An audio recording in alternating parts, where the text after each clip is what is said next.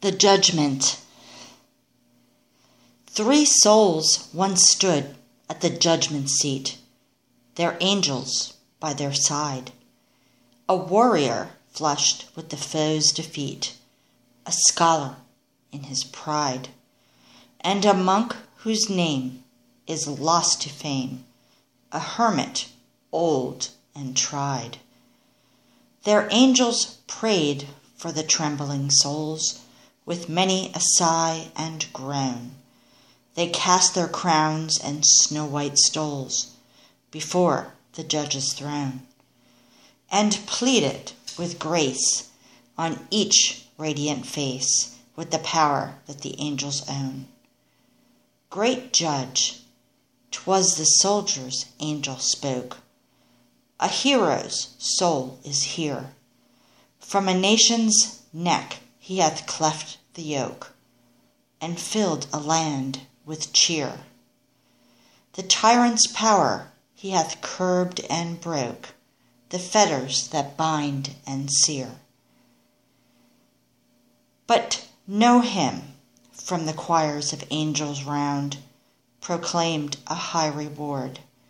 No greetings rang with ravishing sound from the lips of the heavenly guard and the soul of the soldier passed uncrowned from the throne of his king and lord.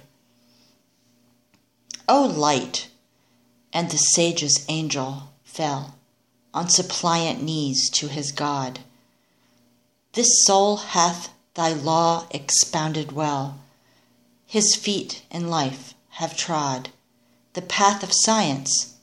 He hath broke the spell of darkness with his rod. But no hymn from the star crowned doctors round, proclaimed a high reward. No greetings rose with ravishing sound from the seraphs in sweet accord. And the soul of the scholar passed uncrowned from the throne of his light and Lord. Dear Christ, and the hermit's angel smiled, a smile of surpassing love. I bring thee a poor and lowly child, who all his life hath strove gainst self, the world, and passions wild, in the hope of a crown above.